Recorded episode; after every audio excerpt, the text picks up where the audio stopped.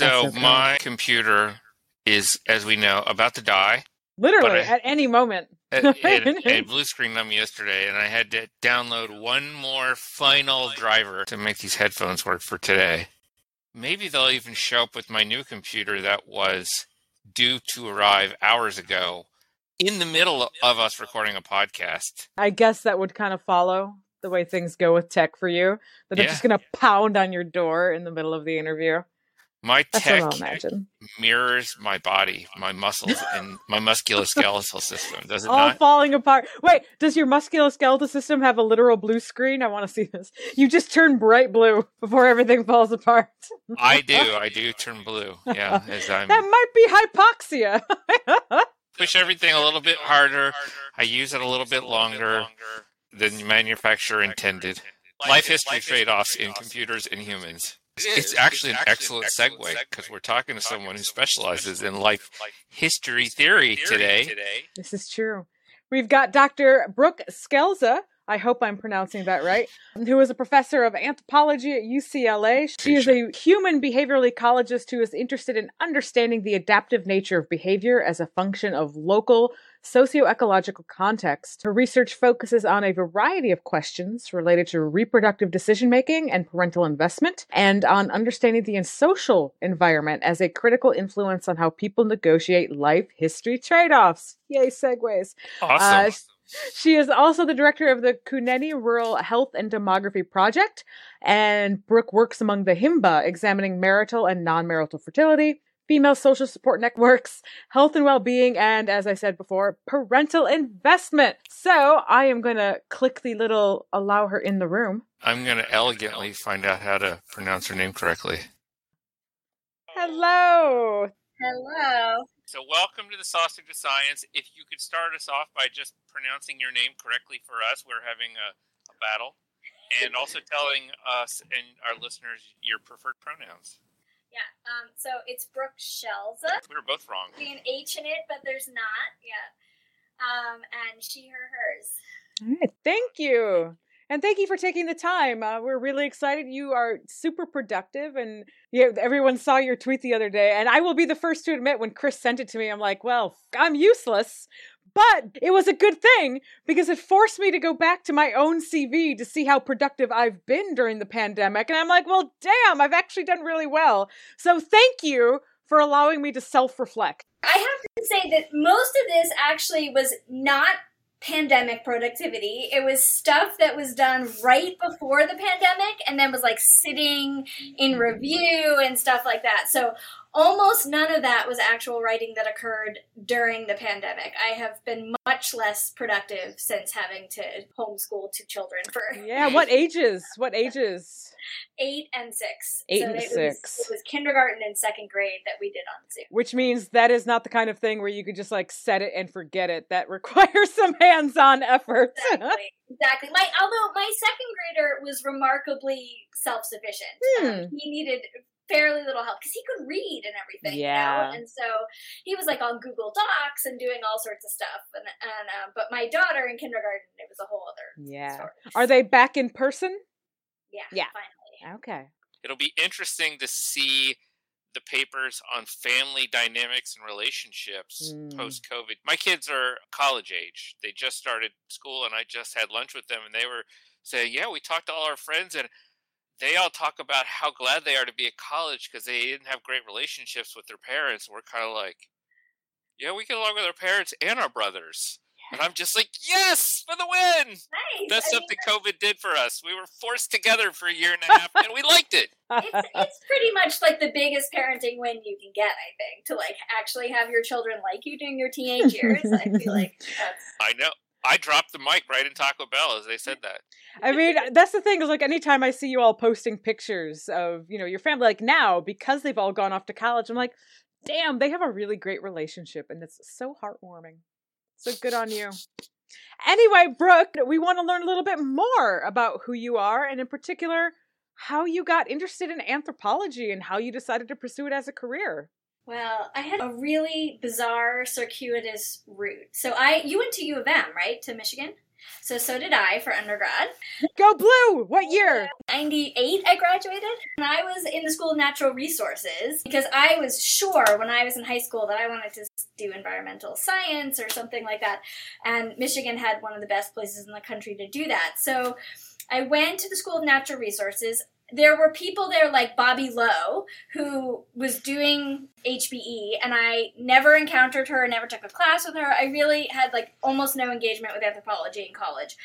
And I was working for environmental nonprofits after I graduated, but doing like environmental ed. And so I decided that I should probably learn something about education and uh, education policy and pedagogy. So I decided to do a master's of education. And Harvard has this kind of weird Masters of Ed program that's like a one year self designed program. And the only requirements are you take any four classes in the School of Education and any four classes anywhere else in all of Harvard. So I was like, that sounds fun. So I did that. And then I was looking through the course catalog trying to find any class that was about anything about environmental studies. And there was a class in the anthropology department called Evolutionary Ecology of Environmental Management. And it was taught by a guy named Mark Leighton, who is a orangutan primatologist. And I was like, this sounds fun, I'll take this. And interestingly, it was, let's see, who was in there with me? Herman Pontzer was in there. It was his first year of grad school. Sonya Kahlenberg, who I think does primatology still, and there are a couple other people. So it was it was only I think like four intro bioanth grad students and me, like basically just along for the ride. And it was my first introduction to any kind of study of evolution and human behavior, and I was just completely hooked. So then Mark Leighton said, Well, if you like this class, next semester Frank Marlowe is teaching human behavioral ecology. You should go and take that class. So I signed up for that, and Chris von Rueden was an undergrad in that class with me. So it's like all these people that wound up, you know, being connected through the years. And so I took that class, and by the end of the year, I was like, forget this whole environmental ed thing. I want to go and get a PhD in anthropology. And so then I applied to grad program, took a year off, traveled around the world while my applications were pending, and then came back and did a PhD at the University of Washington with Eric Smith was my PhD advisor. You know, biological anthropology, that program has a major, major footprint. Absolutely. I, I did not experience any of it, but I am aware of it now in retrospect. The interesting thing is that the footprint is both with undergrads as well as grad students, and, and, and it's and, rare. I feel to programs. yeah, and I, I think it's really really impressive that they've been able to build something you know such a powerful anthropology machine. So it's obvious then for us, maybe not for all listeners, based on who you have studied with, you know, why you have gone the human behavioral ecology route, and maybe even why you're studying paternity and paternal care. But I'll, I'll ask you, you know, like we can often move away from our advisors or come up with our own ideas or, or choose to build on something. So, what led you to the topic?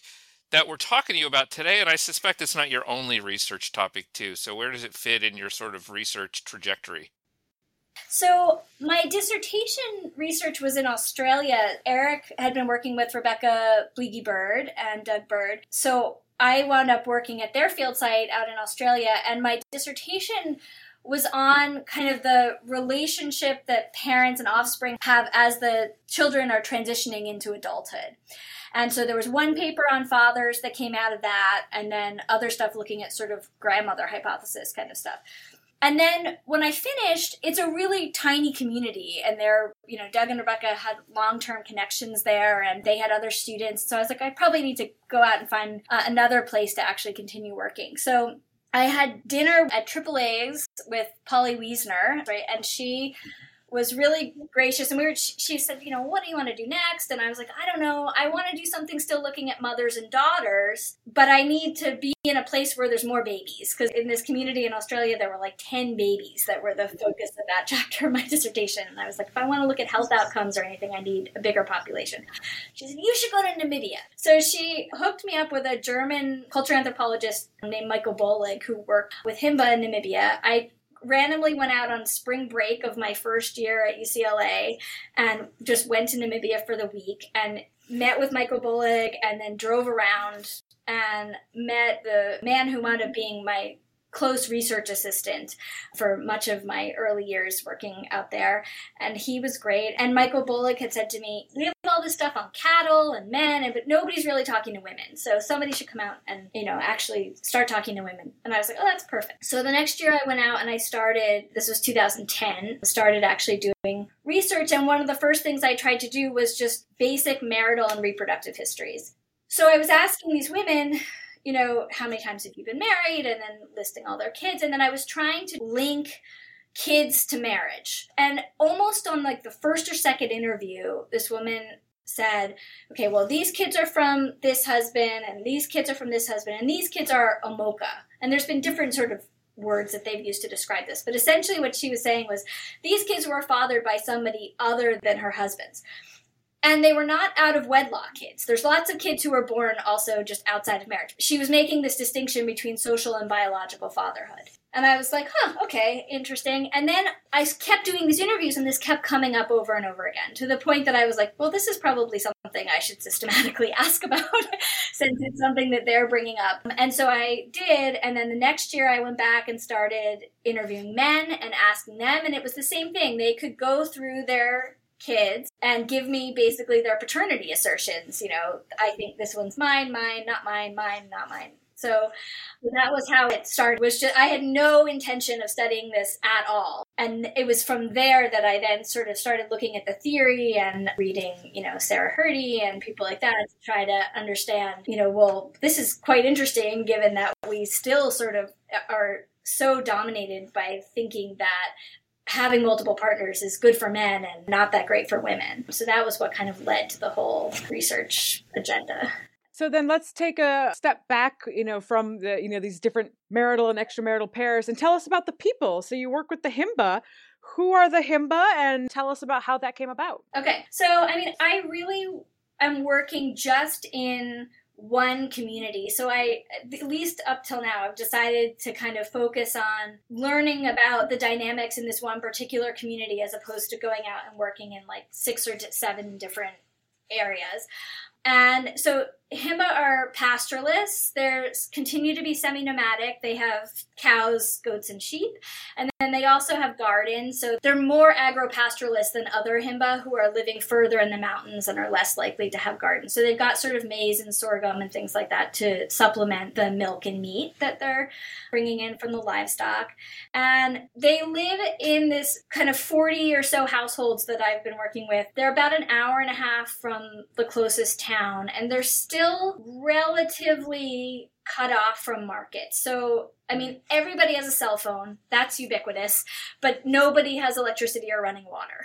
So they've got like a little solar charger for their phones, but the kind of major infrastructure is still missing. There's more and more cash coming in. The school is getting bigger and bigger. So all of that stuff is rapidly changing. And the fact that they're so cut off is sort of a product of all kinds of colonial policies and things like that about their ability to sell their livestock and things like that. But they are rapidly market integrating, but are you know on the scale compared to most other people are still living mostly off of their own um, subsistence still. So we're gonna jump forward in time then from when you you started doing these interviews and you learned that they have these I guess arrangements or sort of kinship patterns that run counter to sort of the model that we're accustomed to in the US. And last year, your colleagues and you uh, put out a paper in Science Advances where you looked at maybe the impact of what is, I guess, in the trade called extra pair paternity. It's paternity outside of marriage, as you indicate. They seem to have a sense of this from both sides, right? So, first, I'm just curious you know, this is not a fancy pants way for you to say cuckolded, right? Which is the way we would maybe describe that in the US. So so what's going on that we're trying to understand biologically and socially? Yeah, so I mean I've been thinking a lot about this term cuckoldry actually because the concept of cuckoldry, right? Like inherent in that is the idea that men or males, depending on what species you're talking about, are being tricked into basically misallocating investment in non biological offspring. And the more that I kind of started to understand what was going on, the less convinced I am that cuckoldry is really the appropriate term to describe this. So, by extra pair paternity, we just mean paternity that's occurring outside of the pair, in this case, the marital pair, right? So, again, like it's not including the births that occur between marriages or before marriage, right? These are couples who are married, which of those kids are biologically fathered by somebody else. And both men and women seem to be remarkably accurate at knowing which of these kids are from the husband. So that's the first part of cuckoldry that I think sort of goes out the window in this case. And then the second is that when we've actually looked at investment, the men are not biasing their investment anywhere near as much as you might think that they would given how high the rate of extra pair paternity is. I mean, we should just say it's 48%. so Oh wow. So, Meaning you would expect them to be investing more in ones that they assume were theirs and a sort of doing, and I'm doing air quotes, a sort of redheaded stepchild kind of treatment to the others. But you're not seeing that. You're seeing that they invest in every kid so we looked at the norms like we, we did a study where we did some vignettes where we asked them about you know is it okay or not okay for a father to bias their treatment against these non-biological offspring? And far and away in each different type of investment they say like no no, no that's not okay. It's not okay. Now is it done yeah, both their impression is that yes, it's done sometimes, but then we looked at actual outcomes. In some cases, we found some differences, but really not as strong as you might expect, given that almost half the kids are not from the husband. So you said that almost half, so 48% of the kids are from extra pair paternity. And you said they were really accurate at actually knowing which kids. So how close was that? Like what actually was the alignment between thinking and, and doing the genetic tests? So, first of all, men and women were really similar in their accuracy. So, they were both, it was like somewhere between 70 and 75% accurate. So, we went back and we reported these results back to them. We had sort of an elaborate method, which we can talk about later, about how to collect these data and, and, what to report and what I know and what they know. But we reported back the aggregate results, and it was such a good thing to do before publishing for lots of ethical reasons, but also just for the practical reason that we said, we sort of explained to them that they were right about 75% of the times, and they said, oh no, we're right more than that. um, and what they said was that there are going to be cases where people will tell you that the child is theirs, even if they actually suspect that it's not theirs. And the reason for that was they said, you know, it's really important that you understand that we consider these to be our children right? That notion of social fatherhood is incredibly important, and there's much less importance placed on biological paternity. And when we looked at the error rate, right, so there are two ways that you can be wrong in that 25% of the time that they're wrong. You can be wrong for saying the child is yours when it's not yours, and wrong by saying it's not yours when it is yours.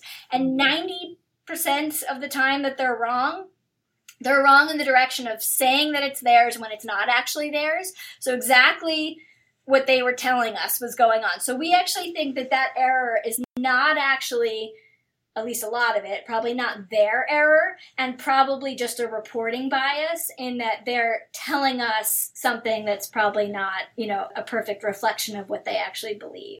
So it's almost like the social structure of it is driving the error and how they view paternity. Yeah, and the social structure of it was driving the way that they spoke to us, especially in these like initial interviews. Because these interviews where we got the paternity assertions also happened over the course of multiple years. And so the nice thing about working with the same 40 families over and over again is that we see and interview the same people over and over again and you can just see i mean you guys i'm sure know this right? Like the more you talk to somebody the better the information that you're getting is. And so on the third time that we talk to somebody they might be more likely to say like yeah well actually these two kids are probably not mine. But if we only spoke to somebody once they would be more likely to say like yeah they're all mine right?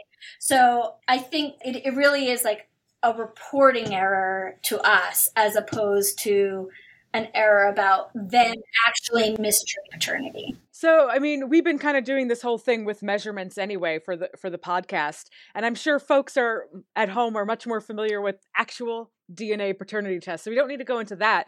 But you said there was an extensive way that you all went about measuring the way fathers and mothers viewed paternity. So tell us how you did that because that does seem complicated and how you get at that. I mean, I'll leave the sort of technical aspects of the paternity testing to our geneticists because I honestly I was not the person in the lab doing any of that. But we did this really kind of slow, deliberate process of trying to figure out how to actually run this study, right? Because it's potentially incredibly risky to try to study non-paternity because mm-hmm. especially if you think about it from the kind of western viewpoint about what a big deal it is if you were to discover a non-paternity event now on the one hand we knew that himba don't think about these things the same way that we do but we still were very concerned about doing anything that could possibly alter relationship dynamics between couples or the way that parents treated their children or something like that, right? And so we talked to the community members and the first part was sort of helping them to understand what this DNA test is and you know the fact that it can tell us about deep ancestry and how they're related to other groups, but it could also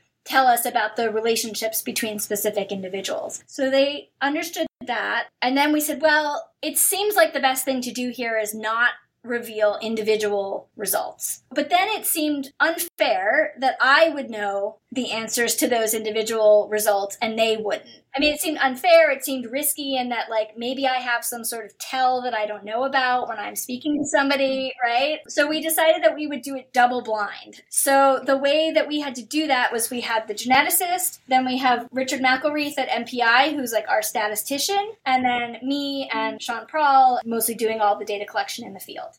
And so we would get all this demographic interview information about people and collect the DNA samples. The samples go to the geneticist, Brenna Henn, who's at UC Davis. She then would send the paternity results to Richard McElreath. We could send Richard information about those people. Richard would then run the stats and he would only send us aggregate results. But he can never send us something like a scatter plot, right? Because I could maybe look at that scatter plot and be able to tell, like, well, I only know one guy who has 17 kids, so this must be his dump.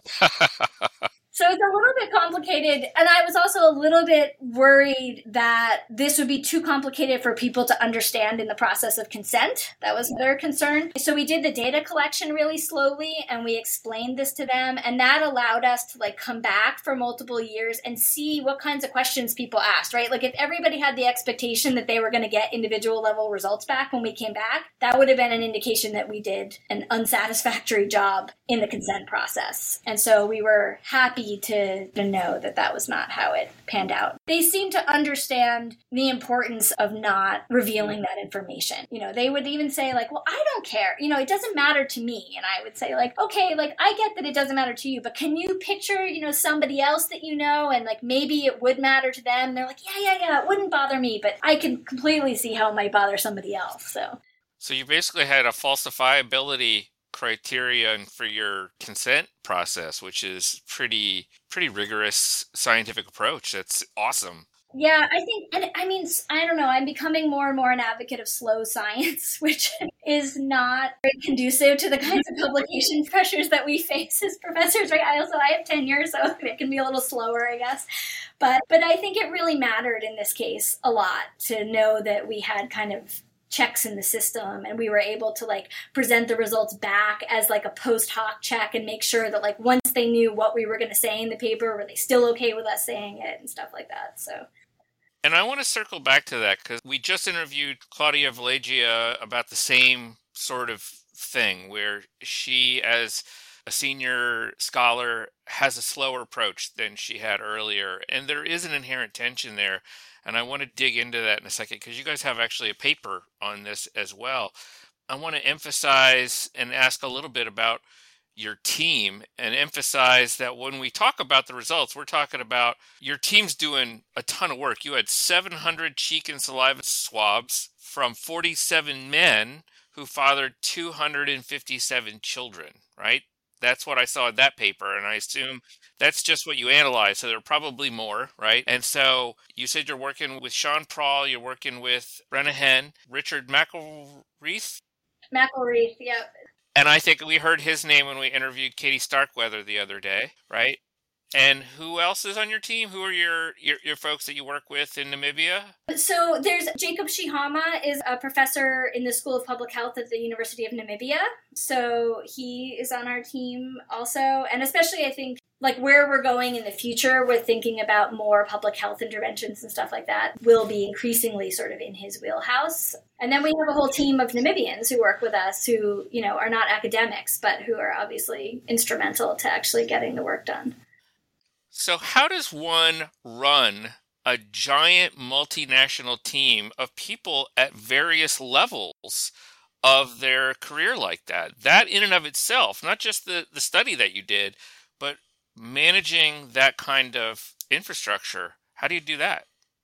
I mean, we're pretty small compared to something like the Shuar Life History Project or the Tsimane Project or something like that, right? Like, I mean, Sean and I basically collected all the data ourselves between, you know, in the last, I guess I've been there since 2010. He's been there since 2016. But I mean, we really did all the interviews and everything like that ourselves. And so it is slow just because of that, as opposed to sort of if you have a project where you hire a team of Namibians who go out and they're all interviewing and you're sort of managing them. We do it a little differently. And that's because the ethnography has been really important and i feel like it really really helps me to do the interviews myself so i can ask follow-up questions and i can dig deeper into something. But a lot of what we've tried to figure out is how to have a sort of complementary balance of skills we have hormone data and sleep data and all sorts of other kind of more human biology kind of stuff and i sort of stay out of that whole thing so that's much more sean's wheelhouse and we also have sort of a gender division frankly like where he does a little bit more of the stuff with men and I do the stuff with women and then we'll divide it up that way sometimes. But having everybody kind of have their niche I thought was really important. And that's something when I went to work with Rebecca and Doug um, for my dissertation, that helped a lot for me to have a piece of the pie as a student that was fairly distinct from what they were doing so that we weren't stepping on each other's toes and, and stuff like that. I have a follow up on that because that brings up sort of questions that's been percolating here over the course of the interview. And Karen and I talk about this sort of around the, the edges a little bit, right? So we're doing this for the Human Biology Association. I was trained as a biocultural, Karen was trained as a bio. I work in a biocultural medical program, but I call myself a human behavioral ecologist, but was trained by an evolutionary psychologist. So, like, if a listener out there is coming into this field, and even some of us who are senior faculty, wrapping our heads around these disciplinary gradations of what we call ourselves and then how we divide up the labor and responsibilities is tricky. So, how do you define you like in your program at your institution or your training or how do you approach your work and what do you say you are? I guess i always have said either human behavioral ecologist or evolutionary anthropologist although now I think it's Clark Barrett that first used in print at least the term evolutionary social scientist, which is a little broader, right? Because so he is a psychologist by training, so it brings that kind of piece of the field in. And some of what I do is more ev psyche than HB ish, I guess. I like that term too. I mean, I just I mean, A, there are so many terms. B, I think the boundaries between those terms are just getting fuzzier and fuzzier, right? Which is good, in my opinion. Totally good. And I think that part of it is because HBE, right, traditionally black boxed all of these proximate mechanisms.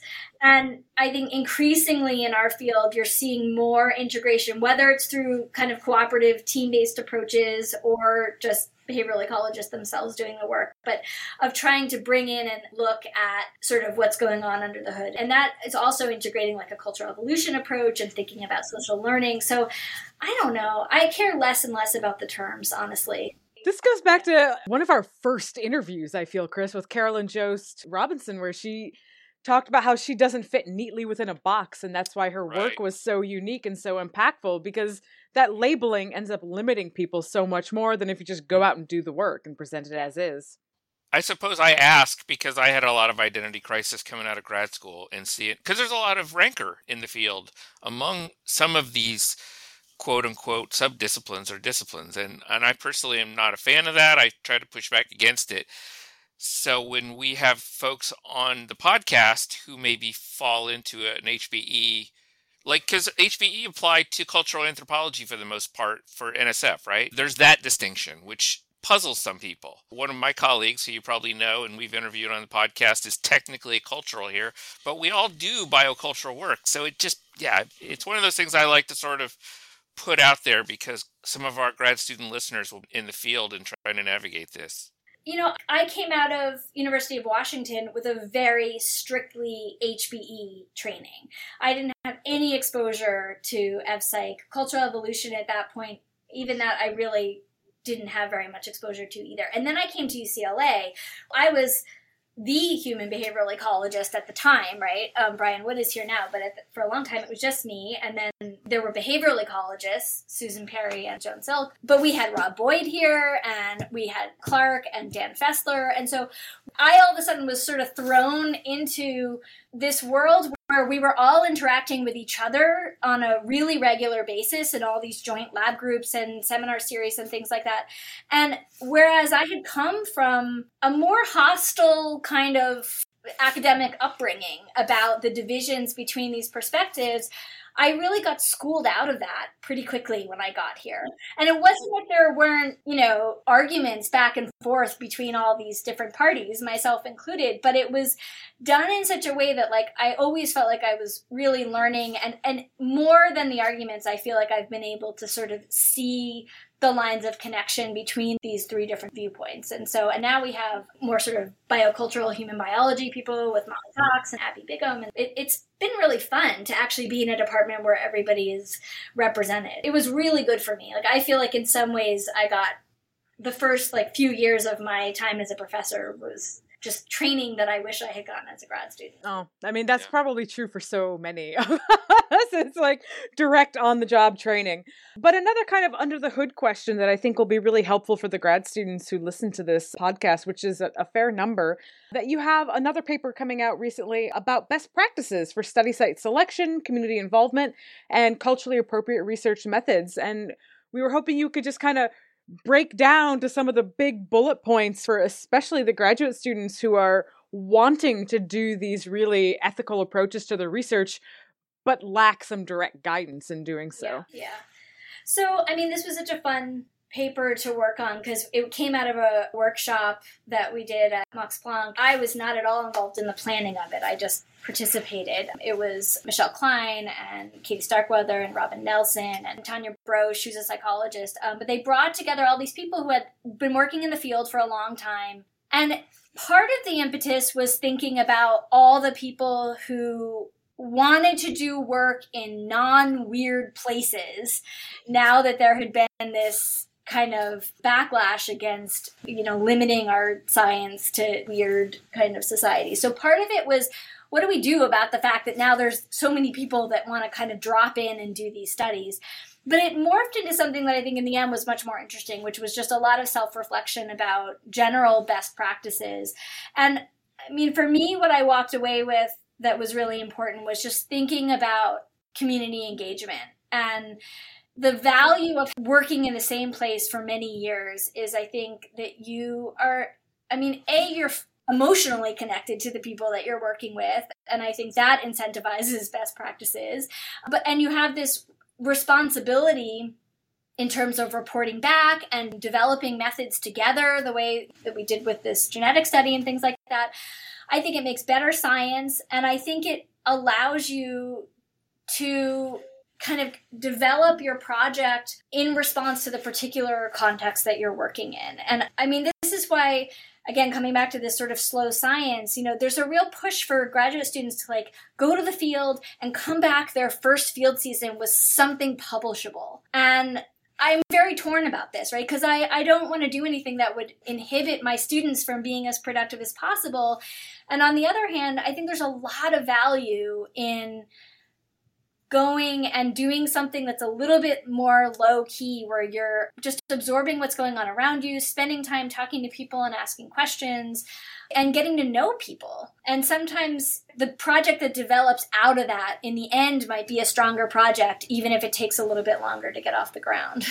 I was just having this conversation with folks yesterday. Uh, like my own work in Finland, I went back and forth for three years before a single data point is collected. And, you know, that creates this massive gap in a CV where you don't have direct research publications. And most people will look at that and be like, well, you're useless and you haven't been doing anything for three years. Like, no, this is what it takes to do field work and to do it right. And I, I think there needs to be a, a, little bit better way of evaluating the effort that goes into doing the science right. Yeah, yeah. That's a big part of it is figuring out how to get tenure review committees and people like that to appreciate that. I have, I would say, been really lucky at UCLA. Like, I remember when I did my mid tenure review, I had almost nothing from the HIMBA project, right? I started it when I started here. I was straight out of my PhD, and they didn't penalize me for that. They basically said, like, we understand that there's all this sort of work going into starting up this new field site, and we see the potential in it, and kind of gave me a pass for a couple more years to be able to get some stuff out. Now, if I had not published anything on it by the time I went up for tenure. That might have been, you know. But I mean, part of the reason you're seeing this push of productivity now, that's the result of like years and years of data collection that's just finally starting to come out. I mean, I guess my one piece of advice is that if you are going to sort of put the time and energy into developing one of these long term field sites, thinking strategically about how and what you're going to publish in that gap i think is useful. Whether it's methods papers or it's theory papers or review papers or you know some small slice that maybe you can publish or working on some sort of collaborative work. I do think it's like given that we live in the publisher perish universe it is worth kind of being a little bit strategic about it and again, I was able to lean on some UCLA colleagues who were doing some cross cultural work, and they were like, just go collect data on this. And it was the kind of thing that, frankly, you didn't need a ton of ethnographic background to be able to go out and collect this kind of data and, and be an author on the paper. It's nice to follow up with you right after that tweet. One, because I've been working with Kara for a long time. So I've been assuring her she's going to be fine. She's still in the process. So she's still going to doubt me. I remember her getting ready for Finland. I know there's been a gap, and she just put out as many papers in one year as I put out during the first two phases of my tenure process.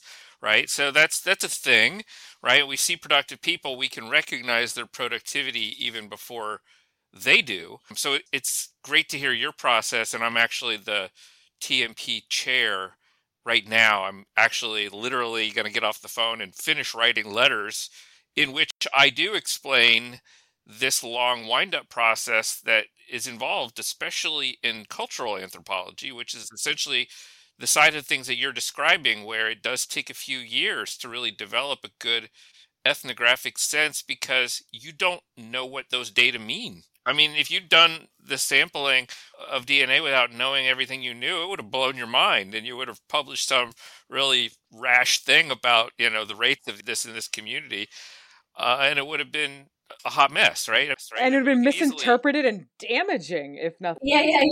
Who knows? Who knows? Right, and we know that happens, right? Like this is a sort of uh, Gananath Obeyesekere's Medusa's Hair, where he talked about knowing people for like a decade before he ever wrote about them, and I was like, that's ethically brilliant, but how the hell does anyone build a career on that, right? Yeah. Again, that helped for me with going back to not increasing the scale of the project too much. So just going back and seeing the same people over and over. And now, as we're sort of thinking about the next phase of things, we are thinking about like, well, you know, comparisons between HIMBA and Herero. We're looking at sort of the spectrum of market integration. Like, so there's other things now where I feel like now that we have this sort of base, you can broaden out in the next phase. But initially, it was really nice to come back and know who people were, had some sort of a household census to start from when you come back the next year and stuff like that. So, yeah, it's been good. You just uh, answered our next question, too, which was what comes next. and can you go back? I mean, like, how are things with your community? Have they been hit by COVID? Are you able to keep in touch? Namibia is one of the most sparsely populated countries in the world, and Himba tend to live in the most sparsely populated area of a sparsely populated country. But they live in obviously like dense households and stuff, right? That one guy and his 17 kids? Yes, exactly. exactly. so, and his sister and his six wives and everybody else, right?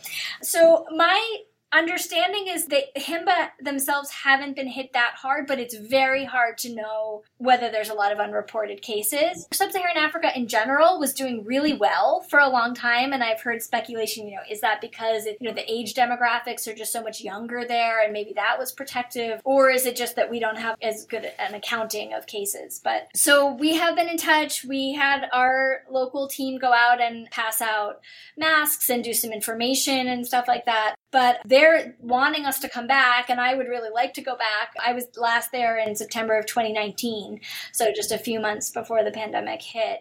So but i'm not sure exactly when. I've been really trying to think about what the right thing to do is. And the, the problem for me is with kids, if I have to go in, quarantine, then before I can go into the community, then quarantine before I come back, it's just so much time away from the It's a month. It's basically an additional month of just quarantine.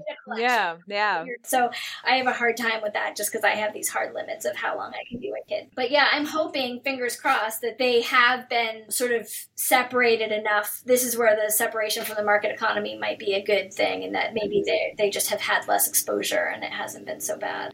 Well, since you mentioned them, the kids, we always kind of like to end our podcast on a happy note or a fun note. And it's, you know, what about you outside of research and being a professor in fieldwork? You've got kids, but what other fun things do you do? Oh, I, you know, it's funny. I, I knew this question was coming, and I, I talked to my kids last. They're going to ask me what I do for fun.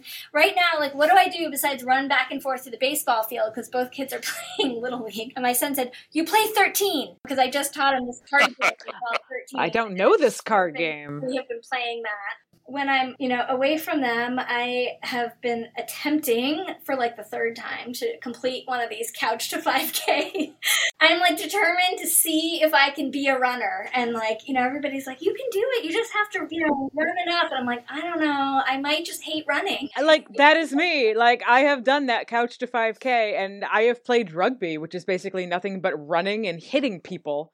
Yeah. And no matter what, I hate running. I just I have never liked it. and I don't think well, I ever like will. Halfway through and I'm making progress, but I feel like it's the easy half of the training program, right? It's going to start to go up a lot in terms of time. So I'm going to see if I can do it and see how I feel at the end of it, but I've been committed to that as an extracurricular activity. Are you reading, watching, or listening to anything fun these days? Oh, I've been watching somewhat topically relevant, I suppose, to my research. I've been watching Sex Education on Netflix, which I really like. Is that the Masters and Johnson show? No, that's Masters of Sex. I have not actually watched that. Sex Education is about. Oh, that's where the kid's mom is a sex ed person. Sex therapist, yeah. Yeah. Played by Gillian Anderson. But it's mostly a high school show about high school social dynamics and things like that. Yeah, my wife and kids watch that. I remember because her boundaries with the kids, as I recall, are like my wife's, like just, and the kids are like, "Whoa, too much information," but then they know so much. So yeah. Yeah, yeah. I haven't gotten quite there with my kids yet. I feel like I'm just waiting for like them to tip over to where they have all sorts of questions. Ours was in kindergarten. They came back going like, "We said this in class," and we got a call. Like maybe you can wait or tell your kids if you want to tell them these things so early. Maybe you can tell them to wait a few years to share it with the rest of the class. So I'll like answer anything they ask, but I'm trying not to answer things that they don't ask. The fine line I'm trying to walk. It's, it's funny that you say you were thinking about this question. It's like the hardest question for most of our guests. They're just like, I can talk about research all day, but please don't ask me what I do for fun. yeah. I should have better answers. I know. It's all good. But We've all been through it, and, and certainly we always tell people like it's okay to like to read about anthropology or drive your kids to the baseball field or whatever. That I've missed that, so I can understand. It's been a great conversation. This was fun. Yeah, and it was great meeting because I don't know if we've ever actually met in person. I, I, feel. I don't think we have actually ever met. I know Chris. I think I've met at a conference at some point along the way, but yeah, Kara, I'm not sure we actually have ever met. And we have crossed paths with millions of your students and collaborators. So it's one of those things where I'm like, I know I've met her because I know her work and I know her well but maybe I haven't actually met met her. But you know, I know we did somewhat recently and just acted like we were old friends because we have been running across each other's names for so long. Now we can do it for real with beverages. Well, this was absolutely wonderful. Thank you so much again for your time. Thank you.